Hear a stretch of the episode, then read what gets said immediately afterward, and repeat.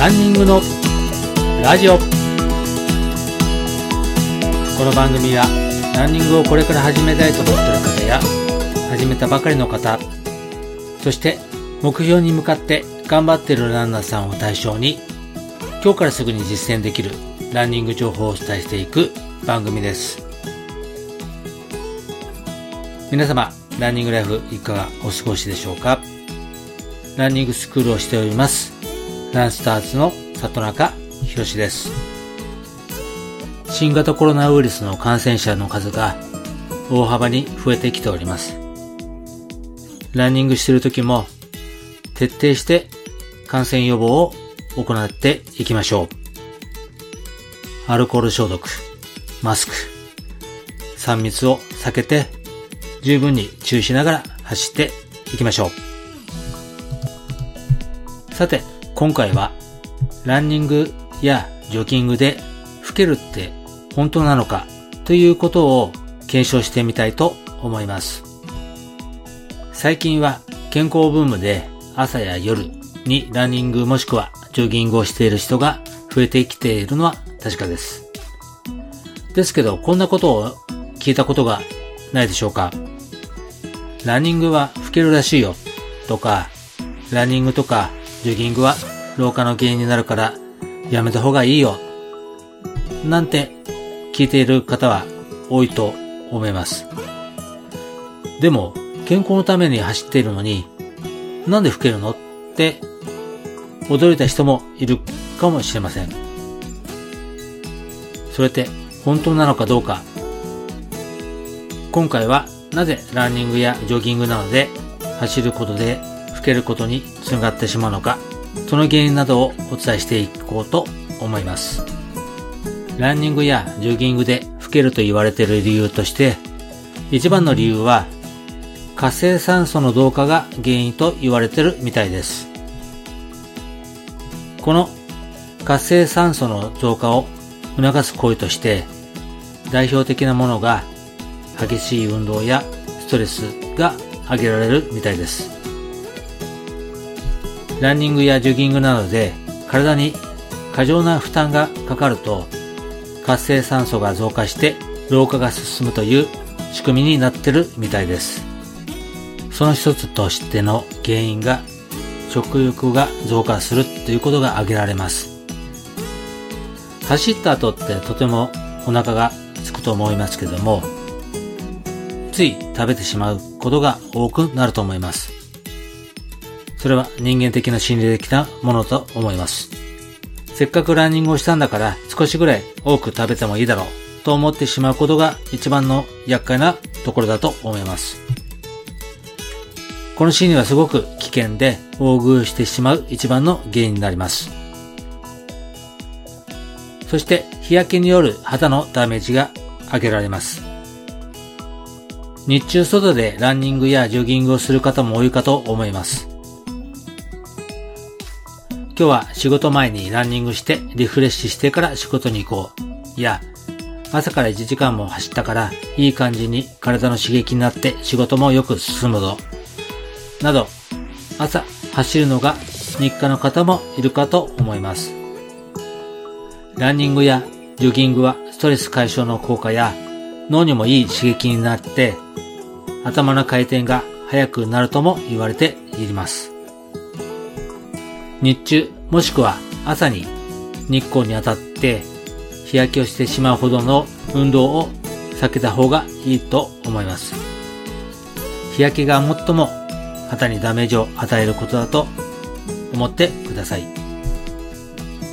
日焼けによる肌のシミやたるみ、シワは若さを判断するのにとても影響する部分だと言われています。それでは、老化させないためのランニングのコツをお伝えしたいと思います。まずは、走る時間を短くして、1時間走るのを30分にしてみましょう。二つ目、走る時間を短くして、こまめに走りましょう。3番目、ゆっくり走ってみましょう。長時間のランニングが活性酸素を生み出すのは間違いありませんが、ランニングにはストレス解消の効果もあります。実はストレスも活性酸素の原因になります。ランニングはこのストレスによる活性酸素の増加を制御しています。日々の生活の中で全くストレスがないというなら、ランニングをやめることで活性酸素の発生を抑えられますが、ストレスを感じながら日々過ごしているなら、走るのをやめれば活性酸素が増えていきます。このため、体にとってベストなものは、適度な運動をするということです。もっと走りたいという気持ちを制御すれば、当然ストレスになるわけですので、もう八方塞がりになると思います。生活習慣や食生活を徹底して見直せば、少しは老化を防げる可能性はあります。ストレスのない生活を手に入れるというものもいいかもしれませんが、どう考えてもそれは現実的ではありません。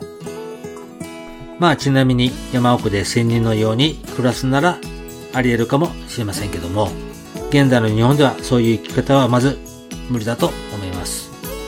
それでは、活性酸素が細胞に悪さをする前に捕まえてくれるのが抗酸化物質だと考えてください。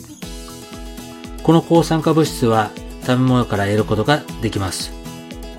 代表的な抗酸化物質としては、まずはアントシアニン、赤ワイン、ブルーベリー、ブドウが挙げられます。二つ目、カテキン。まあ、緑茶ですね。三つ目、ベータカロティン。人参やかぼちゃが挙げられます。四つ目、リコピン。トマトやスイカになります。五番目、フラバノイド。豆、玉ねぎ、しそ、緑茶が挙げられます。6番目、セサミノール。ごまです。7番目、含硫化合物。